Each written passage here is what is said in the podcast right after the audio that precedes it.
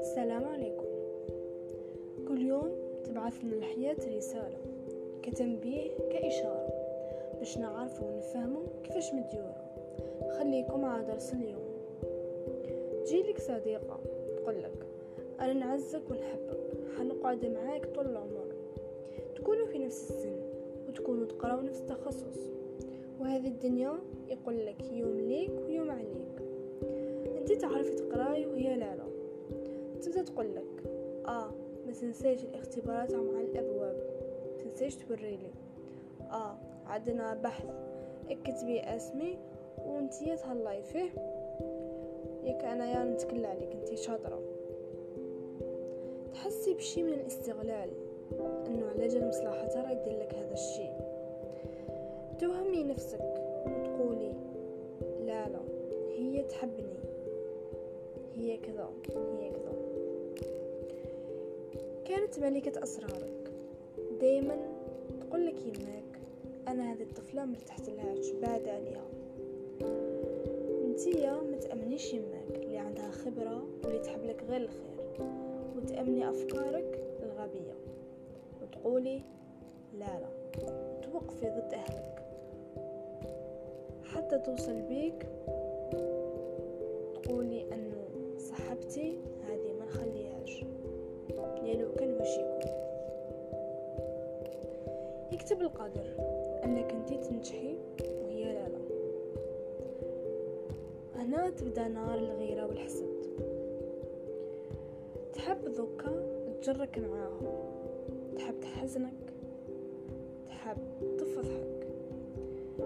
تجيب سر ليك تفضحو قدام قاع الناس ولا تنشر عرضك وأشياءك الشخصية للغرباء باش برك تخدعك وتحقق المراد تاعها وانت يا فماك تجيك الصدمة والخذلان وتقدري حتى تدخلي في اكتئاب. كي نحبوا نتمعنوا في الموقف هذا نشوفوا بلي الناس يحبوا يستعطفونا ببعض الكلمات. بصح أنا عارفين باللي كلام القلب لا يمكن البوح به ونستطيع تجميل الكلام تاعنا بالكذب. بصح المواقف والأفعال هي اللي تقدر تكشف كلش. وهنا تبان الحقيقة أحيانا يجوا لينا أشخاص يديروا فينا صوالح. نف... نحبوا نفهمهم حاجة أخرى. بصح نقولوا لا لا. هما ما قصدهمش هكذا. هما ماشي حيخذلونا هما ماشي حيبدلونا هما ماشي حيطيحوا بينا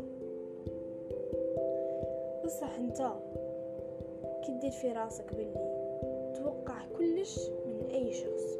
هنا ما راحش دير الثقة العمياء. باش هكا في الاخير ماشي راح تجيك صدمة وماشي راح تتأذى. ما لازمش نكونوا ساذجين باش نأمن الكلام الرومانسي الموجود في الروايات الخيالية. نصيحة تاعي هي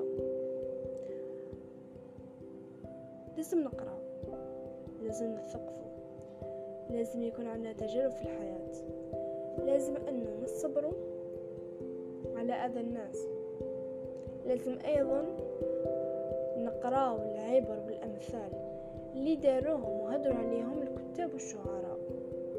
باش هكذا نقدروا نبعدوا علينا حاجات بزاف. لخاطرش أي حاجة نطقوها هي نبع عن تجربة وبالنسبة لي هي الحقيقة. وأقول في الختام علمتني الحياة أن الثقة لا تعطى لأحد. خلاصة الحلقة تاع البودكاست. نلتقي في حلقة أخرى إن شاء الله. إلى اللقاء.